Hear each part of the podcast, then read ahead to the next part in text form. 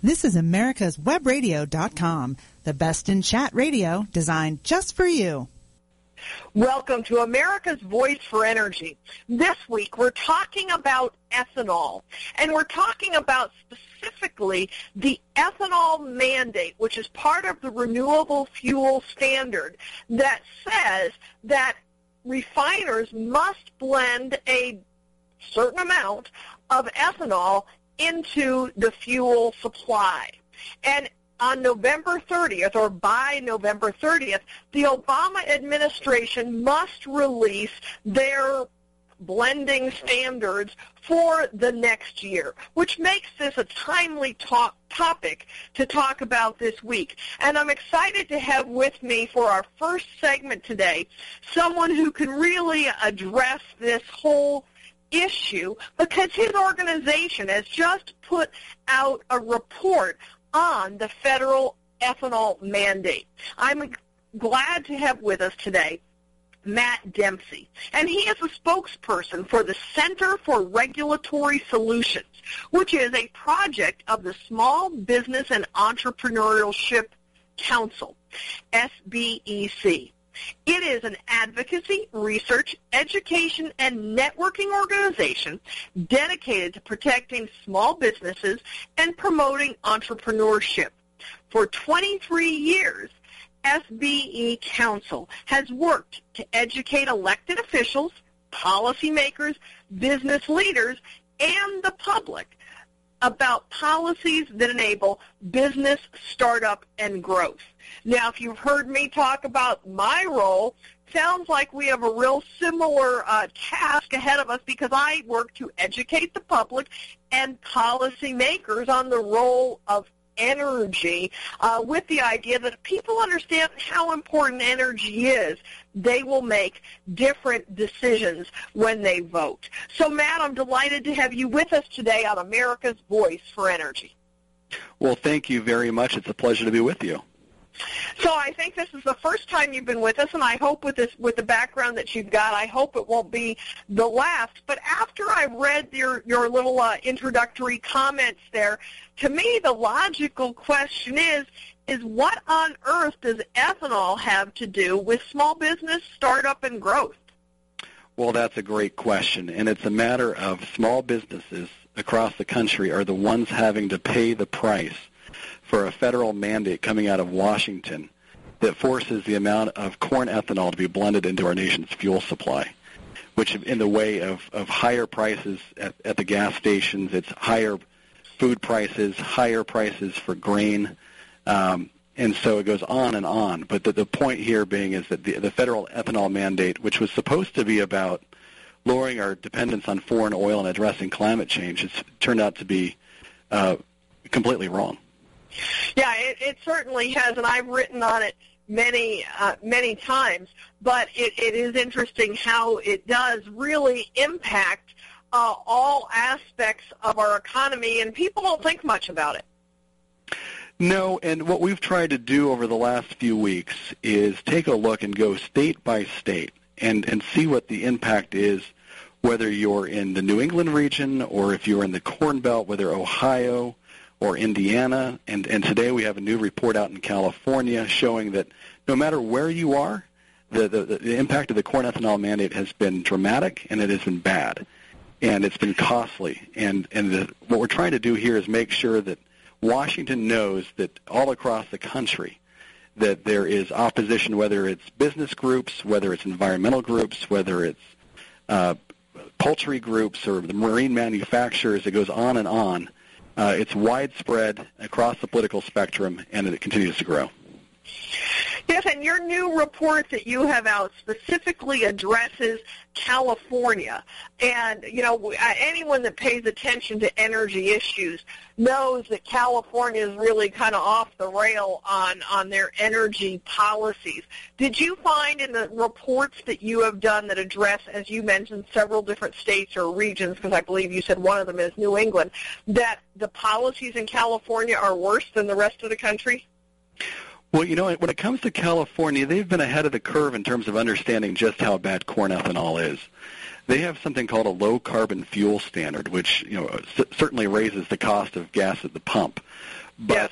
interestingly enough, the, the corn ethanol doesn't fit into the low carbon fuel standard because of their because of corn ethanol's impact on climate change and the amount of greenhouse gas emissions that it produces.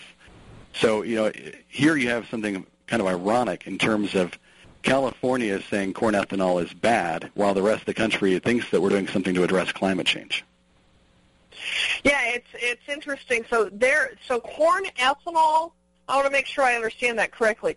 Corn ethanol um, in California, they're elim- are they eliminating it because they realize it, it, it adds to the carbon? So, that, as part of their low carbon fuel standard, there's been a long ranging debate between uh, corn ethanol producers in the state of California whether corn ethanol should qualify as um, something that would fit into their law in terms of a low carbon uh, mandate to be able to fit into the, into the, law. And, and, you know, to this date, that's not been the case. Um, they need to use other forms of um, fuel uh, to, to match their mandate. And so, of course, that in short, it makes the price of gasoline go up because you can't use corn ethanol. But um, so if you look at in terms of California, whether and, and most interest, the, the person that people are going to know most commonly is Senator Feinstein, who has spoken out mm-hmm. repeatedly as a sponsor of legislation in Washington opposing the corn ethanol mandate. Yeah, she's come out with some interesting uh, statements lately that I, I think uh, irritate. She might be on the the White House's blacklist. Yeah. well, you know, when when you're talking about the end of the month and EPA having this decision to make about how much corn ethanol should go into our fuel supply, yeah. there's, there's a second issue that's also happening at the very same time, and that is President Obama and John Kerry traveling to Paris yes. to, to go to the, the UN climate conference. And you know, part of their agenda they've talked about for a while is you know using corn ethanol as a way to address climate change. Mm-hmm. And sci- science, scientists after scientists has come out and said, you know, corn ethanol is not only bad for, for greenhouse gases, but it's bad for our water, it's bad for our air quality. And so the fact that President Obama and his administration haven't followed the science and found that this is bad for our environment kind of shows that this is a this is a political agenda as opposed to trying to actually address our nation's environmental needs. Yeah, so considering the uh, UN climate conference in Paris at the end of the month, do you have an educated guess of which direction they will go on uh, this the the standard that they have to come out with by the end of the year? Will they will they go higher so that they can have that as a you know bona fides to waive in Paris, or do you think they'll go lower? Where do you have any idea? Well, it's interesting because it, they're going to try to have it both ways on the one hand, in terms of the lead up to the UN climate conference, the administration hasn't made mention of biofuels in terms of, of addressing climate change. So leaving that out in terms of their UN negotiations. But when it but when it comes time to, to make this decision, this announcement at the EPA, uh, it's going to be more corn ethanol in our gas supply, but it's not going to be to the amount that Congress had originally put forward, frankly, because um, it doesn't it doesn't work. The policy's been a disaster from the beginning. Uh, as you know, talking about cellulosic yeah. ethanol and second generation biofuels, they haven't come online quickly enough. So corn ethanol has been kind of this bridge to nowhere, and we're dependent upon it. And the corn ethanol folks are, of course, benefiting from this. And so the administration, if you remember, Senator Obama or President Obama was on the Environment and Public Works Committee back in 2005 when this bill was originally moved through Congress and he supported it then. He was from Illinois. He was from a corn state, and so you can understand why he's been such a proponent of it. Meanwhile, his sure.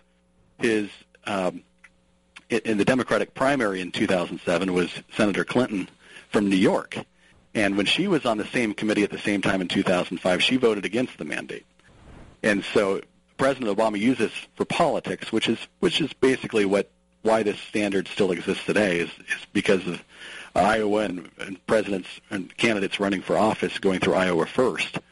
So I think that's why it was such a significant development to have someone like Ben Carson who said that they were supportive of the mandate reverse course and, and decide that this is bad policy for the country. Yeah, that's why I use that in my column, and I hope that it gives um, Congress uh, a little bit of backbone. I mean, I know that various staffers read my stuff and so forth, and so I I hope that that pointing that out gives them some backbone uh, on um, perhaps repealing, revising the RFS. I know it's got a, a, a big group of opponents uh, against it. We just have a few minutes left. Matt, can you address uh, from your background on this topic, the renewable fuel standard and where you see uh, it going in Congress? Because as I mentioned in my column, I know that there is bipartisan support for uh, revision at the very least. I think this is one of those times where, where on the policy side, there's there is overwhelming consensus that corn ethanol is the wrong approach, and politics just takes a little little bit of time to follow suit.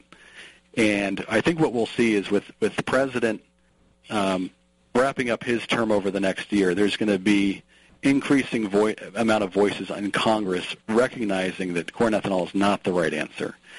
And I, I can't see any of the next anyone that would come into office after Obama to be as nearly as supportive of the corn ethanol standard as he has been.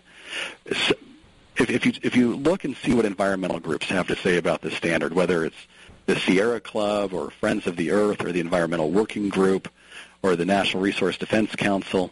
They're all opposed to this. And so for if environmental groups are this way, and if, if it's whether it's a Democrat or Republican coming into office, and if it's not about reducing foreign oil anymore, because obviously the United States is enjoying an oil and gas boom, and if yes. it's not about addressing environmental needs, then, then from a policy standpoint, what what what's left? And I think it's just a matter of having Congress coming along, seeing the bipartisan effort, seeing the science, seeing the, the increased amount of attention on this, and I would say within the next year, uh, the corn ethanol mandate, um, you'll see you'll see movement in Congress on this. Yeah, it's it's uh, my friend uh, Tim Snyder, who's going to be on the show later with me, says ethanol has no political home. Well, I think that's right. You know, and what's interesting is, you know, this is one of those situations where you've got Al Gore opposes it. you've got Bill you've got Bill McKibben opposing it. But you know who does support it? Uh, Tom Steyer. And, and you know this is a guy from California who has ma- put environmental issues on the top of his agenda. But you know he, he get he got in support of corn ethanol when he decided, you know, I'm going to go into Iowa to support a Democratic candidate and that Democratic candidate needed to pander for political purposes to get votes. And so Tom Steyer, who had been a long-time critic of corn ethanol, um, all of a sudden switched to support it. And that those are the last remaining people to support something like this. Well, that should tell us a lot right there, doesn't it? we're we're about out, we're out, about out of time here. So tell our listeners how they can get the reports that you all had put together at the Center for Regulatory Solutions. Well, thank you. So there's a number of reports from across the country, California, Ohio, Indiana, and New England, all available at centerforregulatory.solutions.org. Great. And I've got the one for California in front of me, and I encourage our listeners to check that out. Matt Dempsey, I appreciate you taking your time out of your schedule to join us today on America's Voice for Energy. Affordable health insurance was the promise of Obamacare, but for many, the government mandate caused more problems than it solved. This is Dr. Elaina George from Medicine on Call, and I want to tell you about a truly affordable alternative allowed under Obamacare, Liberty Health Share. Liberty Health Share bypasses doctor and hospital panels, giving you the freedom to choose. And with a maximum of $500 out of pocket per person and 100% coverage up to $1 million per year per occurrence, you can rest assured knowing you and your family are protected. Coverage starts as low as $107 per month and also includes dental, vision, pharmacy, and holistic care. Liberty Health Share puts you back in charge of your health. Visit them online at libertyoncall.org. Again, for a true affordable alternative to Obamacare, visit libertyoncall.org or call toll-free 1-800-714-6993 today. The United States Justice Foundation since 1979 has been dedicated to instructing, informing, and educating the public on legal issues confronting America. That means you and me. When necessary, this nonprofit organization has had to litigate to present the constitutional view.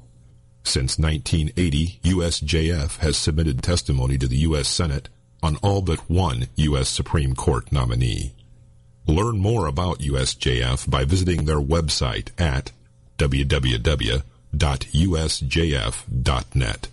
Support this nonprofit as it defends our rights, our liberty, and our Constitution. This is America's Webradio.com, the best in chat radio designed just for you. Welcome back to America's Voice for Energy. Today I'm excited to have with us Brendan Williams, who is the Executive Vice President for the American um, Fuel and Petrochemicals Manufacturers. No, I've got that wrong, Brent. Brendan. Tell me the correct. Yeah, American you're right. Fuel, uh, Amer- I the American Fuel right. and Petrochemical Manufacturers, AFPM. Right, great, thank you. Well, by my messing it up, it gave you an opportunity to uh, put that out there again. And as I was telling you before we came online here, I was just watching a YouTube video that the American Fuel and Petrochemical Manufacturers Association put out um, on E85 and ethanol. And as I was watching it, I thought it did a very good job uh, explaining kind of the predicament that Congress has put us in on this ethanol situation. Uh, can we start by addressing that? Sure. The ethanol mandate is uh, an unfortunate case study and unintended unintended consequences. Back starting in 2005, Congress actually mandated a certain amount of biofuel to be blended into our nation's fuel supply. And in 2005, the volumes were relatively small uh, in comparison with the overall fuel consumed in the country. But in 2007, they dramatically expanded the mandate. So they went from requiring 8 billion gallons of biofuel to be blended into fuel supply to 36 billion gallons by 2022. And they have a schedule in the law that actually mandates specific, specific volumes each year. And so the problem we're in now is that when the law was passed, the energy landscape looked a lot different. The dialogue in our nation's energy policy was one of energy scarcity. Folks were talking about being dependent, overly dependent on foreign sources of oil. Uh, their energy independence was a policy issue. That was obviously before the domestic oil and gas boom, and before we found ourselves as we do today, where you know America is you know, grown to be the largest crude oil producer. Uh, we're, we're leading the world in terms of natural gas. Uh, the world is uh, certainly right now oversupplied in crude oil. And so certainly it's a much different energy security picture than it was in 2007. The other part of the landscape that's changed is in 2007, Congress felt that gasoline demand was going to be increasing exponentially. At, to, for example, by this year, EIA, the U.S. Department of Energy's Energy Energy Information Administration, said that predicted that American consumers would use about 160 billion gallons of gasoline this year. Uh, however, we hit the recession in 2008. We've had multiple rounds of CAFE standards, and now we're actually gasoline demand is essentially flat for the foreseeable future. Americans are on pace to consume 139 billion gallons of gasoline this year, which is per- probably on par with where we were in 2007, actually a billion gallons less. Uh, so why is that a problem? It's a problem because, as I mentioned before, the law requires specific volumes of ethanol to be blended into fuel supply. And because gasoline consumption is a lot lower than it was back then than it was predicted to be at this time, we're facing a situation where the law requires more biofuel than existing vehicles, engines, and infrastructure can handle. Uh, and that's what we call you're breaching that saturation point is what we call breaching the blend wall. And it's a big concern for refiners and it's a big concern for consumers. Oh, you've done a great job of explaining that and what we, what that blend wall situation is. And um, so that's that's where the idea of E85 comes in is that this if vehicles can operate on a fuel of 85% ethanol, that would kind of sop up some of that excess ethanol that the law requires to be used. Is that correct? Right. The ethanol industry will try and tell you that you know these volumes can be met if if they're you know through more consumption of E85, which is a fuel that's 85% ethanol, 15% gasoline, or more consumption of what they call E15, and that's a fuel that contains 15% ethanol. There's a couple of different problems with that. Recognize this is a consumption mandate. It really depends on what consumers want to buy. Uh, and it operates like an, an but but the refiners are the ones responsible for complying with the program. So we have to hope, in essence, that a certain amount of ethanol can be used in the fuel supply because it operates kind of like an upside down cap and trade program. You remember the debate over cap and trade where the policy was talking about setting an emissions limit and businesses have to get credits to show emissions are under that limit. Well, with the ethanol mandate, the mandate sets a floor of what ethanol needs to be blended into the fuel supply. And refiners who can't blend ethanol at the refinery, it's blended at a terminal, and we often don't own the terminal. So we have to buy credits to show it's being used in the fuel supply. Uh, and so if there aren't enough credits, you know, we face some tough choices. Uh, we can reduce production uh, to a point that reduces our obligation, you know, unnaturally, uh, or export more than we naturally are, neither of which are scenarios that our guys want to face. And that's um, really disconcerting for consumers uh, because of the potential fuel supply challenges. Now, with that background, why is E85 not an option to solve this problem? There's about 240 million vehicles on the road. Maybe around 11 million of those are what we call flex fuel vehicles that are capable of actually running on E85. But what the Department of Energy has found is that people with these vehicles aren't actually filling up on E85. They're filling up on gasoline most of the time. And you know, they, the the reason is because if you look at it historically, E85 when you adjust it for energy content because it gets about 30% and less energy than a gallon of gasoline with maybe 10% ethanol on it, which is the most common blend. If you look at E85 uh, on an energy content basis, it's always more costly, more expensive than a gallon of gasoline. Uh, AAA actually publishes those numbers in their fuel gauge report. So it costs consumers more. They have to go to the pump to fill up more often because you have lower energy content in E85. And because of that, the people who do have flex fuel vehicles aren't using the fuel. And again, there's a very small amount of vehicles that can actually handle it to begin with. So that's one of our concerns with uh, how EPA sets the mandate. Uh, they, they actually have to set the mandate each year based on their view of the statute compared to what they think the fuel supply can handle. And they, they, they certainly uh, have, look to overshoot, which exacerbates the problem. For E85 specifically, they last year there were about 76 million gallons of E85 consumed. EPA is relying on uh, an assumption next year that between 100 and 600 million gallons of E85 will be consumed, and that's one of their assumptions that they feel it, you know is a justification for setting a standard that definitely flirts with breaching the blend wall. So I, I didn't understand uh, that the E85 situation, and you explained it well. I hadn't understood that before, but I I understood that most of the new vehicles coming out were flex fuel. Is that not accurate?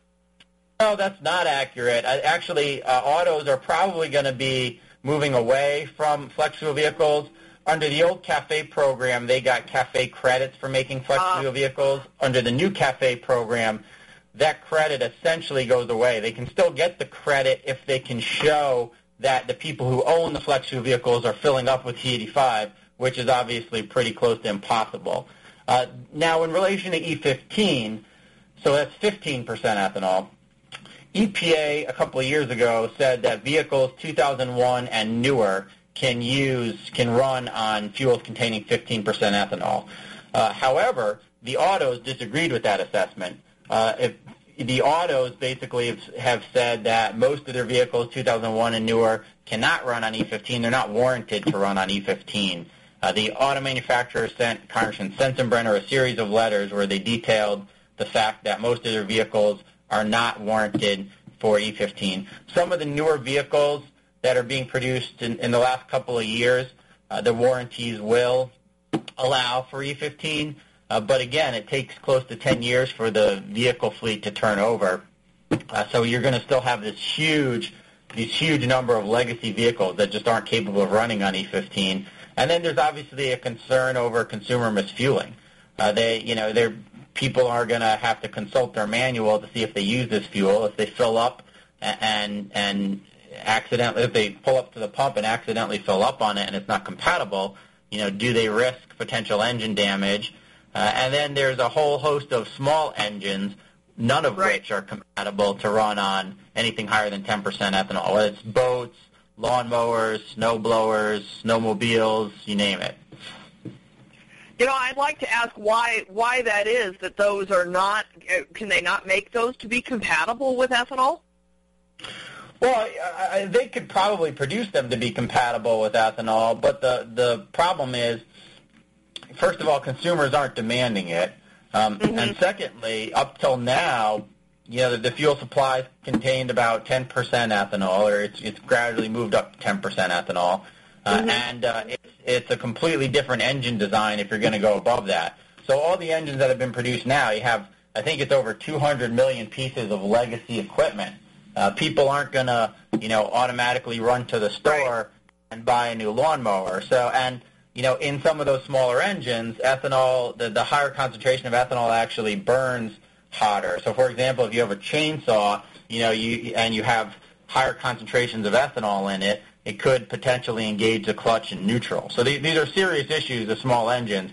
Yeah, small engine manufacturers could probably design engines, but again, there isn't really a consumer, you know, there are no consumers clamoring uh, for higher concentrations of ethanol in the fuel supply for vehicles, let alone small engines. So it's, uh, it's unlikely that we'll see small engine manufacturers uh, move in that direction. With boats, it's a different scenario. Um, you know, the, the, the higher concentration of ethanol in the fuel with, when mixed with water actually could adversely impact engines in a marine environment. So they are unlikely to To ever go Uh, that way? to to start making engines for higher concentrations of ethanol, uh, and and the you know boating manufacturers and consumers and and and and, and, and, and consumers have been among the more vocal opponents of escalating ethanol mandates. Yeah, it's it's it's uh, interesting. I, I, when I wrote my column this week on this topic, I've been amazed at the number of comments I've gotten from readers who tell horrible tales about their lawn equipment and what they have to do, and that Toro manufactures an aftermarket product to to correct that, and that there's ways to re- remove ethanol. I mean, the discussion that has ensued online on some of the places where my column is posted is is amazing. Yeah, I mean it's a big concern, and you know, and, and ethanol as a product generally, we certainly feel there's a place in the market for ethanol as a product. We just have to move away from these overly aggressive ethanol mandates that are pushing too much into the fuel supply too soon, uh, and in quantities that consumers aren't demanding, which lead to all these problems. Problems for our members, uh, problems for consumers in terms of vehicle and engine compatibility, and you know the price at the pump certainly our inability to get enough credits to meet this thing could have adverse impacts for the fuel supply. Yeah, I wish we had more time. I'd like to talk more about those credits, but maybe we can do that again. We're basically out of time, Brendan. We've been talking about uh, ethanol with Brendan Williams, Executive Vice President of the American Fuel and Petrochemical Manufacturers. One last quick question for you. Do you think the renewable fuel standard is going to be changed anytime soon? Well, I think the tide is certainly turning against ethanol mandates. You've seen that uh, just the other week. 185 members of Congress signed a letter to EPA telling them to make sure they don't finalize a standard that busts the blend wall. Uh, that's a significant number. Uh, you guys have watched Congress that's trying to find 105, 85 of them that agree on anything. He seems to Yes. be stretched these days. So it certainly shows the tide is turning. Uh, we, you know, we're going to have to wait and see what EPA does with its impending rule at the end of this month, uh, and you know, to a certain extent, that'll shape the landscape. But we're certainly confident that the momentum's there for Congress to take up the reins and repeal, or, or at the very least, significantly reform this flawed mandate. Great. Thank you for joining us today on America's Voice for Energy. This is Dr. George from Peachtree ENT Center. We've won patient care awards and have the highest patient recommendations because we believe in practicing medicine the old-fashioned way. Practicing good medicine is based in listening to the patient and making a care plan that is individual. The best medical care is given when there is a strong doctor-patient relationship built on mutual trust and respect. At Peachtree ENT Center, we believe in taking care of the whole patient because healing is more than writing a prescription. Whether you have problems hearing, have frequent throat or sinus infections, from the time you call our office and speak to a real person, you'll be treated as an individual and not as an ailment. During your visit, you will not be rushed, and all your questions will be answered. When possible, natural treatments will be recommended to fix the problem.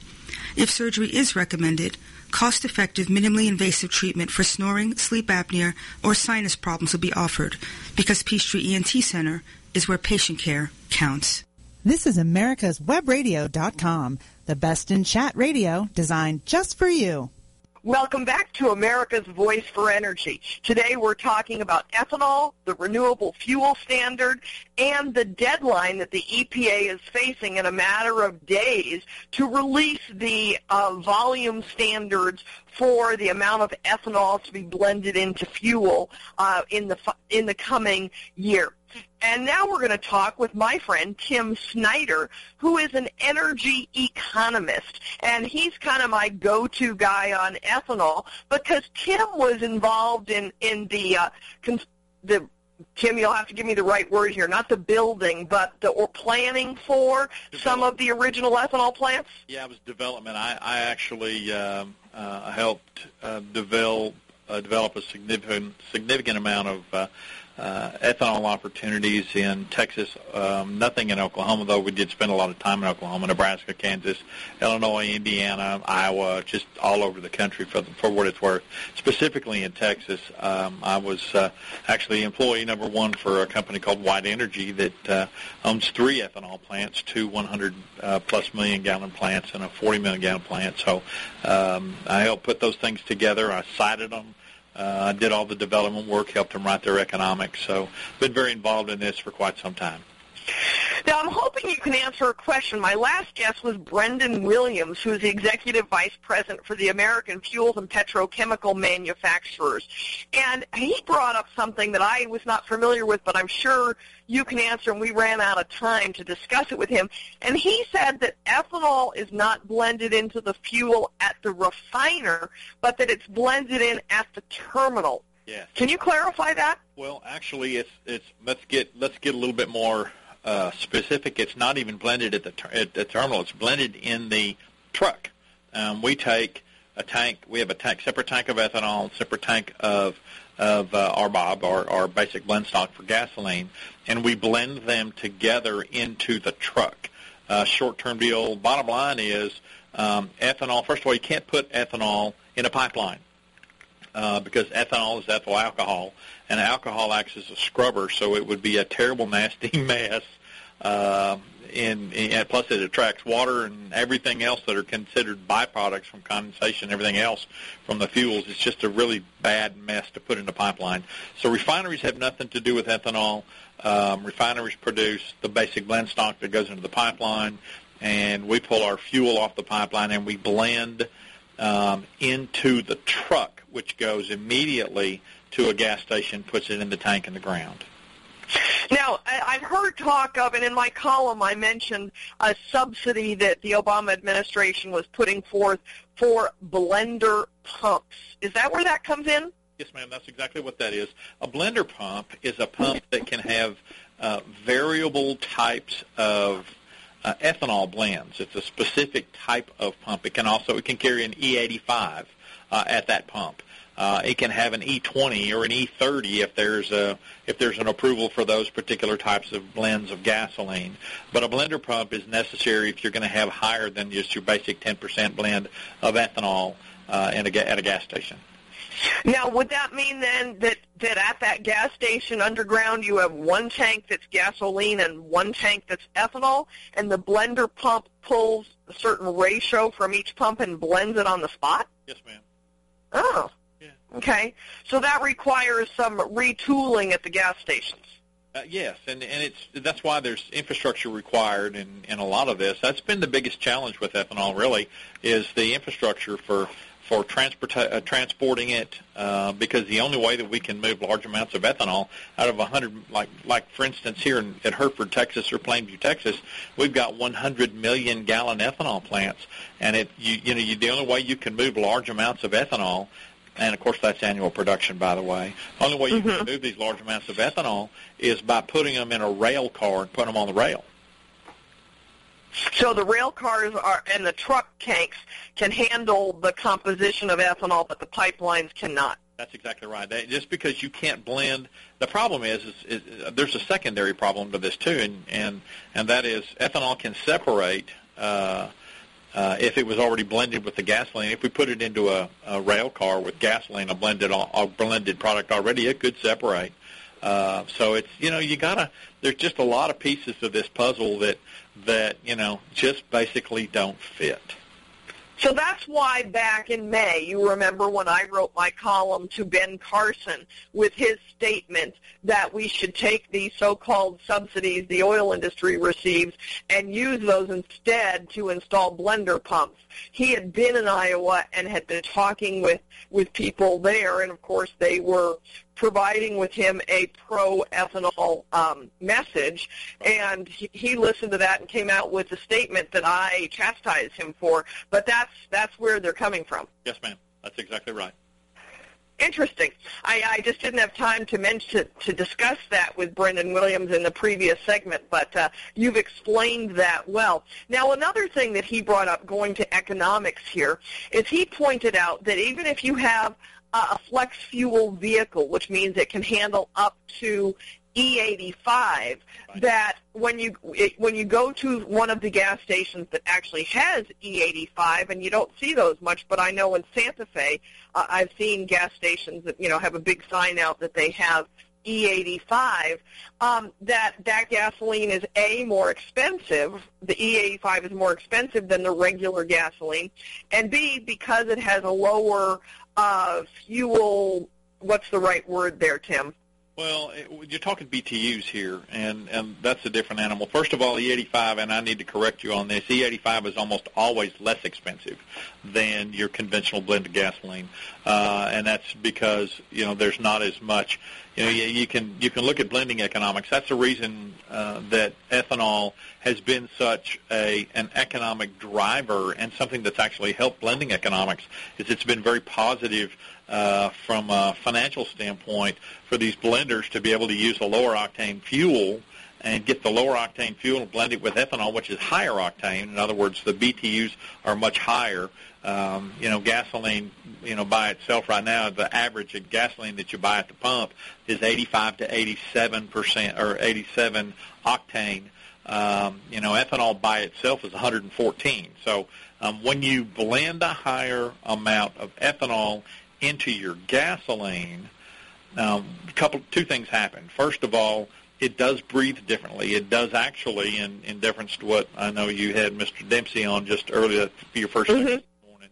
Um, it actually reduces the amount of chlorofluorocarbons that are reduced or uh, uh, admitted um, into the air as a as an effluent from uh, you know your gas tank, your your your tailpipe.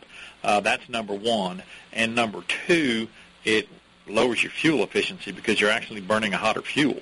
So E85 fuel actually gives you lower fuel efficiency. So in just basic terms, uh, you are uh, having to fill up more. How's that? Yeah, and well, and that that's what Brendan said. I thought he said that it was more expensive than gasoline, but um, less you know, expensive. It's in most cases it's less expensive. There's about four in Lubbock, Texas, where I live and work for a petroleum company. Um, there are I think there's four stations here in Lubbock that actually sell an E85 uh, product. And it's less expensive. It was, you know, okay. back when ethanol was significantly less expensive than gasoline, um, you know, bottom line was was, uh, you know, you could have some pretty serious uh, price differences between an E85 and your standard 85 or 87 octane gasoline. But since ethanol right now is more expensive than gasoline, um, it's still just slightly less expensive. I think you get about a nickel uh, below the price of the, the basic blended gasolines that we see standard uh, a little bit advanced blend, and then of course the higher octane blend. But but when you look at that, um, it's really in in my mind, from as an economist, I look at that doesn't it doesn't offset the decrease in fuel efficiency that you'll see from from increasing the amount of ethanol, and that's why. I really don't see. First of all, I know we've got the November deadline coming up, November 30th deadline coming up for Congress or the EPA to uh, give us the blend wall, the the uh, RFA stand, standards for not for 2016. I kind of believe in the back of my mind, Marie, that we're not going to see that happen next week. I think we'll probably it'll probably get postponed because they're fighting other battles right now, and uh, there is you think? consensus and no political home. Yes, I've quoted you on that frequently, that there's no political home for ethanol. In fact, I was on a radio show in Idaho this morning and, and used that very, very specific phrase. Sure. Yeah, and it's, it seems like everybody has kind of turned on ethanol at this point. Well, you know, here's here's the problem that we have with ethanol. Um, right now, there's so much misinformation out uh, in the public. I, you know, I listened to Matt. As a matter of fact, I've spoken with Matt a couple times uh, before when he was at Inhofe's uh, office uh, in Washington D.C. and and you know, good people, good understanding, but but unfortunately, we need to we need to get back to the facts. That's that's something that's very important. Uh, he mentioned three issues: higher fuel prices because of ethanol, higher food prices because of ethanol, higher grain prices because of ethanol. Um, if I may, if I can have just a second, I'd like to address each each one of those things. Sure, sure. The first issue is the higher fuel prices. Bottom line is the reason that the fuel prices rallied as hard as they did uh, back in the 2008, 2009, 2010, up to 2012 was because the price of crude oil was going up. That's the reason why fuel went up, not because of the addition of ethanol. Um, we were, you know, we were growing ethanol uh, at that time, and um, you know the infrastructure uh, for for transporting ethanol has not changed since that time. So the bottom line is, is when crude oil went up, the fuel prices go up. Remember that gasoline uh, 75, 70% of the price of gasoline comes from the value of crude oil. The second issue, we talked about food prices.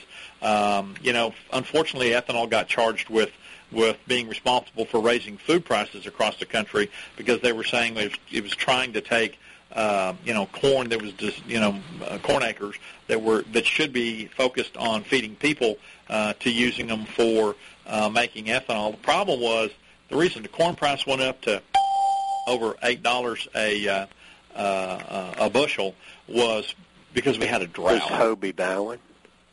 Hobie, hang on just a sec. We're going to be with you in a minute. All right. Thanks. Go ahead, Tim. Okay, sorry about that. That's Uh, all right. we had a uh, had an issue uh, in the you know in the middle of that we had a drought in the I states Iowa, Indiana, Illinois, um, and then across you know back throughout the Midwest that actually was terrible in Texas. But we lost so much corn acreage and grain sorghum acreage and all those you know the agricultural acreage. That's what caused the price of food to go up because of the drought that we had that was so you know horrendous from 2000 really the end of 2010 it started and went through you know almost the middle of 2012. And then the last issue, of course, um, you know, uh, when we look at, at the food prices and the grain prices and the fuel prices, those were all external factors that have caused this to, you know, caused each individual component to change. Fuel prices are now down significantly, though we have probably some of the highest production of ethanol that we've seen in quite some time. Has nothing to do with supply and demand for ethanol. Has to do with supply and demand of crude oil and the oversupply of crude oil right now. Uh, food prices just didn't come down. Um, you know the. Uh, the the food prices when they rallied, and I, I don't know if I've ever if I can ever remember an incident once when food prices um, went up because of transportation costs, and then transportation decreases, and the food prices ever came down. So you know those have been big issues, and the grain price grain price is half what it was. So it's hard to blame ethanol for that, and that and in in, in fact, as an economist, I've studied this in depth, and uh, you know we know uh, even the Food and Agricultural Policy Institute uh, that's uh, um, uh, Missouri, University of Missouri, um, Kansas State University, Iowa State, and Texas A&M, uh, FAPRI, uh, has studied this uh, it, ad nauseum, to be really honest with you, and has Tim, Tim we're, we're out of time. Uh, Hobey, you, you're you're online. Hobey is the president of the Virginia Poultry Federation. Can you both hang on for a minute, and we'll be right back? Sure. Sure. Great. We'll be right back on America's Voice for Energy. Watchdog is a term given an organization like the United States Justice Foundation, which since 1979 has been watching out and, when necessary, taking the appropriate action from testifying to litigating to protect our constitutional rights. USJF, a non-profit organization, is nationally recognized not only as a watchdog, but many in the government as well as those involved in legal cases have also called the USJF a bulldog for the tenacious approach in their presentation and proof of what is right. Find out more at www.usjf.net. Support USJF as they support you. This is Michael Gano with Insight to Israel. Every day, the Israeli Defense Force finds itself on the front line of the war with the militant arm of Islam. Surrounded by enemies from within and without, they fight for the only Jewish state. Military service is mandatory, ladies serving two years and men serving three right out of high school. While young people in other democracies are busy traveling or attending university, Israeli men and women gear up for basic training. In a world of heads of state, politicians, ambassadors, diplomats, and a leftist media, many times our voice at the grassroots level is drowned out. So we started an ongoing project called Hershey's for Heroes. Patriot conservatives from all over the U.S. are sending Hershey's chocolate bars with a note of thanks for defending Israel. Won't you join us by sending a sweet message to the IDF? For information, please see my Facebook page at Michael Gano. Thank you. God bless Patriot conservatives, and God bless Israel in her struggle for sovereignty and security. Don't be hoodwinked by the left, who wants you to believe the fairy tale that we can power America on butterflies, rainbows, and pixie dust. I'm Marita Noon. Get the truth about energy on my show, America's Voice for Energy, only on America's Web Radio. This is America's Webradio.com, the best in chat radio designed just for you. Welcome back to America's Voice for Energy. As we were ending our last segment with energy economist Tim Snyder, we had Hobey Bauhan, president of the Virginia Poultry Federation, join us.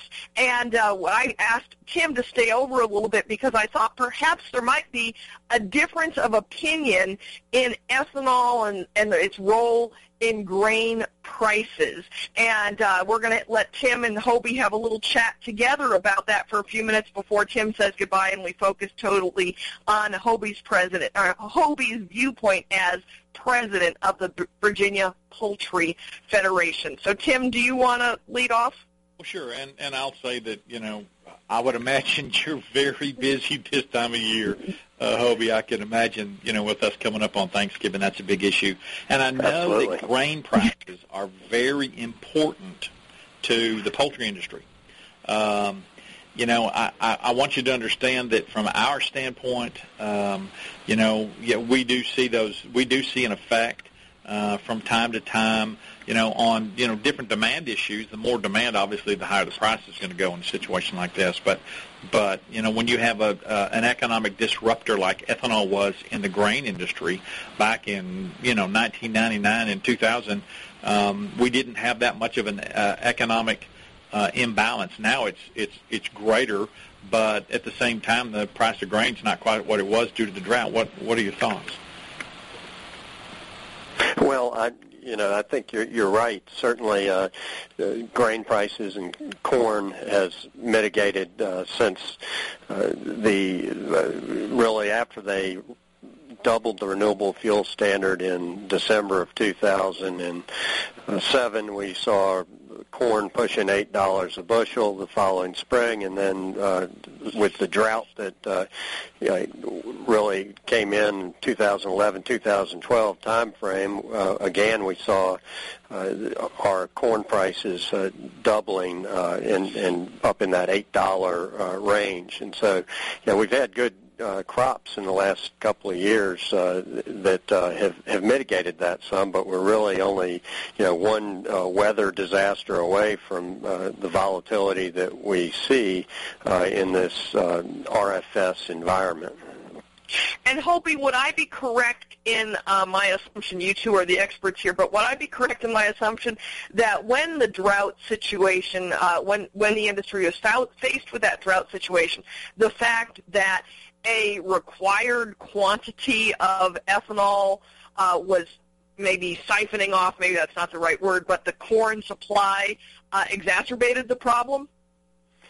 Well, uh, if you have a federal mandate to use uh, a certain amount of corn, uh, that creates an elasticity of demand where in the poultry sector, uh, it causes contraction. Uh, during that time frame, we had a lot of severe economic harm uh, because uh, with corn uh, and feed comprising 70% of our costs of, of production, uh, when you have a, a sudden uh, doubling of cost of, of that, then you're going to really you're going to see people going out of business, and and you're going to it's going to create problems for farmers, for everybody within the poultry industry uh, that relies on uh, this industry for their livelihood.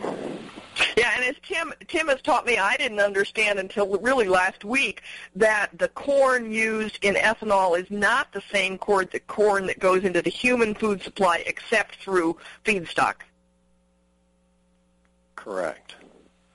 Yeah. Correct. It, just to, to make a point too with with Hobey real quick, you know, it, it almost seems like you know we both have a have a bit of an issue with the with the corn growers because the corn growers are who are pushing the the E85 mandates and the other issues that we're dealing with. Corn has benefited from this, but but you know everybody else along the side of, along the along the food chain, if you will, uh, has suffered quite quite dramatically from this. And I, I almost believe that the fight should you know, I, I hate to pit agriculture against agriculture, but you know what it's done is we've we've fed one commodity and starved the other one.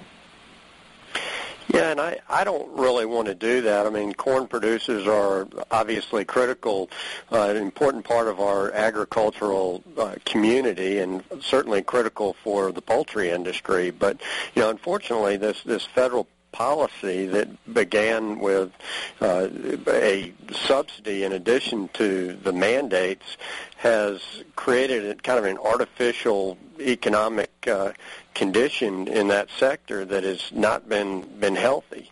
Uh, I mean, it may be artificially healthy, but it's just not based on free markets, and so it's really exactly to see it being sustainable in the long term.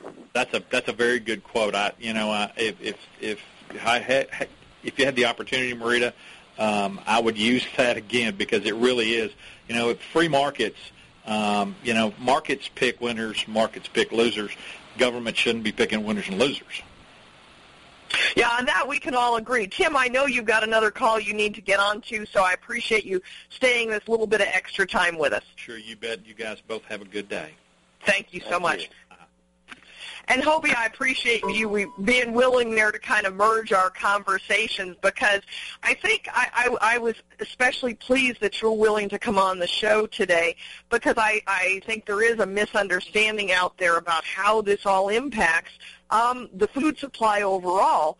And obviously, as you've made clear, uh, the, this is a real concern for you. You represent the poultry industry, but I, I think it under it impacts uh, the the hog industry, the cattle industry as well.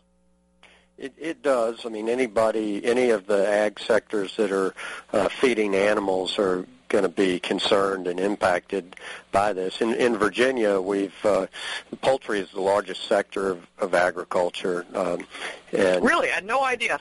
It is. Uh, we have a large uh, turkey industry as well as a large uh, broiler chicken industry, and uh, economic study indicated that our industry uh, employs as many as 15,000 people directly, uh, additional 36,000 jobs impacted by the poultry industry.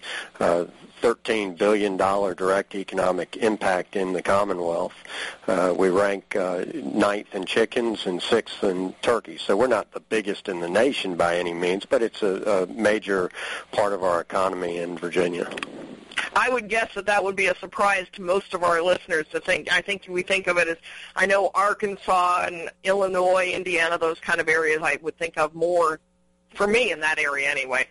Well, of course, Arkansas is number two in the country and, and is much larger as far as broiler chickens in particular than Virginia. But again, Virginia is uh, still a significant uh, producer of poultry in the nation, and, and uh, again, it supports a lot of family farmers in the Commonwealth of Virginia as well as a lot of jobs. Yeah. So how? Let, let then back to the topic at hand. How does ethanol? Um, you know, you all as a as an industry are opposed to the renewable fuel standard, correct? We are. We just think it was misguided, and it's had a lot of unintended negative consequences uh, for uh, a lot of different uh, sectors, from people that are concerned about food prices and availability to its effect on engines, to the environment, and to you know our specific concern, which is its uh, effect on the supply of uh, feedstock for production of uh, a major input in the in the cost of producing poultry. So, has the ethanol mandate, the renewable fuel standard, has it then increased? Um, the amount of land used for field corn, as as it's called. Well, I, I know that it, it certainly has. I don't have specific data on that. Sure, but, that's fine. Uh, you know, and the corn producers have you know done a, a terrific job of, of output of uh, producing uh, record crops in, in recent years, other than we, when we've had a drought. Uh, mm-hmm. But when you look at all the demands from uh, the feed sector, the food sector, uh, the ethanol sector. I mean, in in recent years, in, in I think in one of the most recent years, uh, ethanol was actually a larger user than uh, animal uh, feed, uh, and so really, uh, yeah. So whereas the uh, the corn producers have uh, really strove to uh, produce record crops, uh, you know, there's really not a, a lot of room for error there. And as we saw uh, so devastatingly in the 2012 time frame when we had a, a drought and a short corn crop, uh, you know, we, we really suffered. I think there were some, you know, since this policy has been put in place in the 2007 time frame, uh, there have been at least a dozen poultry companies that have uh, ceased their operations, filed for bank- bankruptcy, or, and or forced to be acquired by another company. It's just been hugely disruptive in our industry. And you feel that the, the ethanol mandate ha- is is uh, at least in part responsible for that. Absolutely. I mean, again, yeah in December of 2007, Congress doubled the RFS standard for corn ethanol, mandating an escalated uh, usage in ethanol up to 15 billion gallons by the year 2015.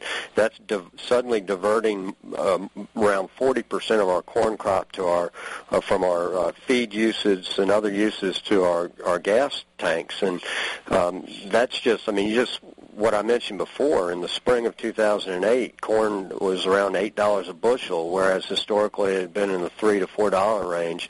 Uh, and with 70% of our production costs being in feed, uh, you just cannot pass that on uh, immediately, and so you are suddenly operating in a sea of red ink. Uh, eventually, you do contract, and the result of that is increasing food prices, because uh, eventually it does have to get passed on to consumers. And I think in 2012, I saw some data where the average family had a, their food bill was up two thousand uh, dollars, and so uh, we uh, it's just harmful from the standpoint of uh, people in animal agriculture as well as consumers.